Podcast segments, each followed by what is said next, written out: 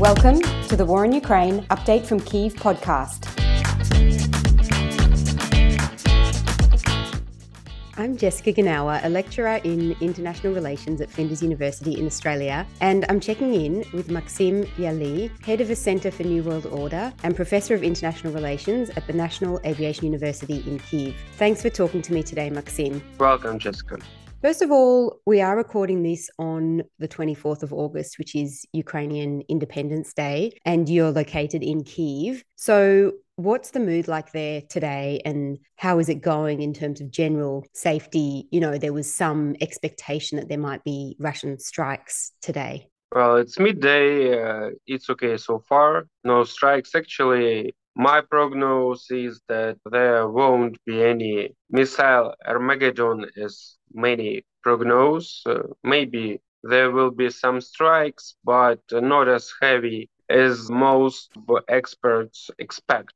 Of course, uh, there is no actually goals for it. Firstly, Putin might have understood finally that uh, the more missiles, rockets he launches, uh, the more civilians, women, children, elderly people die, the more uh, Ukrainian people unites and uh, hates him personally and Russians as a whole. Secondly, it will be a reason for new sanctions if he strikes on uh, civilian objects, governmental block, as they prognose, and it will be kind of terrorist attack very obvious, taken into account uh, that he is willing to start uh, negotiations. And just recently, President of Turkey Erdogan visited uh, Ukraine, giving proposals of Putin uh, to negotiate.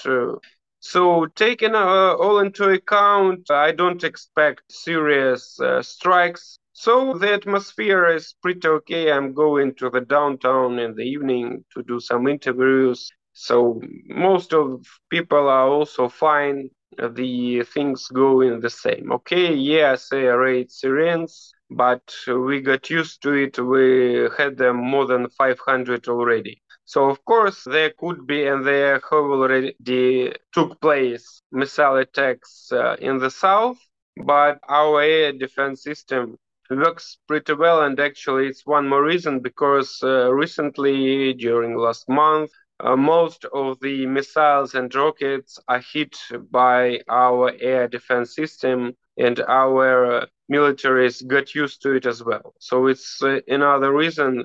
Due to my sources, actually, in Kremlin, uh, they are already preparing for a long war. It will not be over this year. It is obvious already. So why to waste uh, these missiles if it doesn't bring any effect? Mm-hmm. And more broadly, what do you see the significance of recent successful action that we've seen in Crimea on military assets? Do you see that as part of Ukraine building towards some kind of counter-offensive and how is that being perceived in Ukraine like is that seen as quite symbolic given that this you know, war started with Russia annexing Crimea in 2014, is that seen as quite symbolic that Ukraine is succeeding to hit targets in Crimea?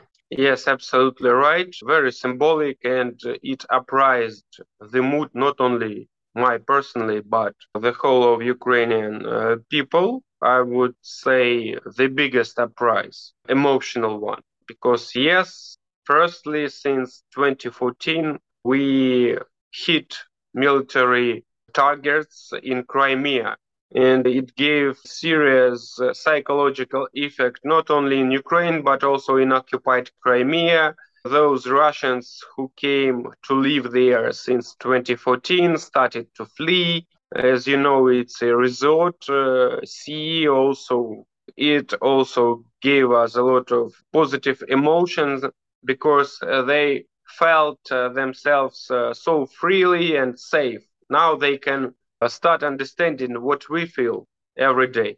And more important, as you know, ex-president of Russia, Medvedev, stated that it's gonna be Armageddon for Ukraine if they hit it. So nothing happened, and uh, we see that these statements um, worth nothing.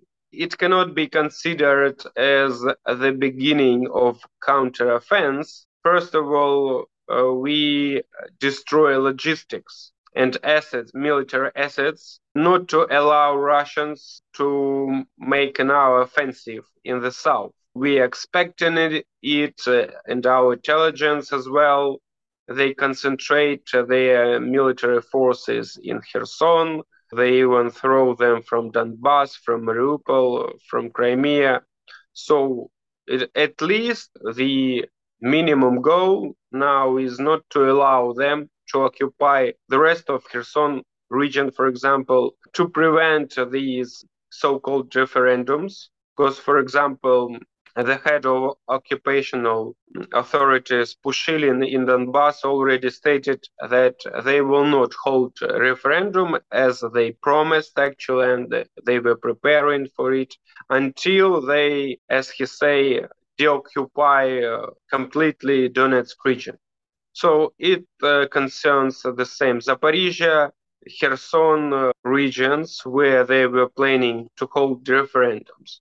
So, taking into account that military assistance uh, from the West is not enough for counteroffense, at least now, without heavy losses. So, the main goal is not to allow them to start new offensive. And we're achieving this goal. And we showed that the air defense system, even in Crimea, which was uh, highly militarized during last eight years is not as good as Russian said. So we had uh, two serious cases in Crimea concerning military assets. Novofedorovka, it's place for airplanes. A lot of them, about 10, maybe even more, were ruined, but it was not a missile attack. Nobody knows what was it, and that's good. And in Dzhankoi, it's also uh, important logistic point. There were a lot of military assets. All the rest is just checking up uh, the air defense systems, and it's very good that we're checking it, and Russians understand that they are not safe. Mm-hmm. So, just to clarify, those referendums will not be held that were stated would be held in Russian occupied areas. In your current thinking, those referendums will not be held in the foreseeable future. It is obvious that uh, it will be impossible to do referendums as they were going to on the 11th of, se- of September. September 11th, there will be elections all around Russia, and they wanted to hold them all together and to join to Russia new territories, at least uh, Donetsk, Luhansk regions. The same talks were concerning Zaporizhia, Kherson region. They failed. Uh, they were plans to, as I mentioned, to start offensive on uh, Nikolaev and Odessa. They are failing by this date. Yes, we can't say for sure for more foreseeable future, I'm sure they will try. If they manage to occupy, they will try to do it. But so far, we can say that again, this time their plans failed again. Mm-hmm. So, finally, if I can ask you something that might be a difficult subject to talk about, but in Mariupol, as far as I understand, Russia is planning some kind of mock trials to be held with prisoners of war from the Azov regiment. What is happening there, and what's your response to that as someone from Mariupol? Not only from Mariupol, you know, my first coach in boxing is imprisoned now, and actually, a lot of chances uh, that uh, he's gonna participate in this mock trial. I keep in touch with his wife, and uh, unfortunately, the risks are pretty high. So actually, that's the only goal they can achieve now from the point of view of propaganda to show in Russia that they do something. As you know, one of the main reasons to start this war, they were stating that Azov regiment is Nazis, etc., etc. So they want to show that they have achieved at least some results in so-called denazification. this term is not understandable actually even for Russians, for most of them, and opinion polls show it. They can't even actually pronounce it correctly. So uh, I guess it will be difficult to prevent it.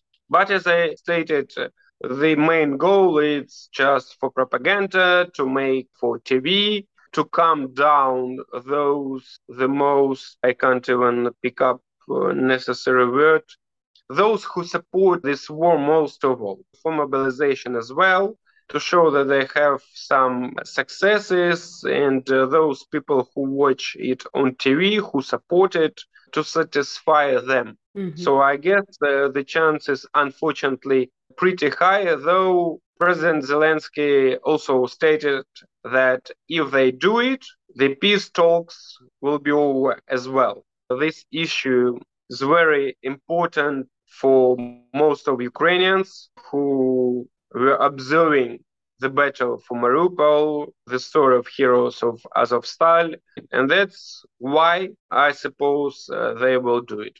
Mm-hmm. Thanks, Maksym. Appreciate you checking in with us and sharing your reflections today. You're welcome. Thanks for listening, and thanks to Mr. Smith for our theme music.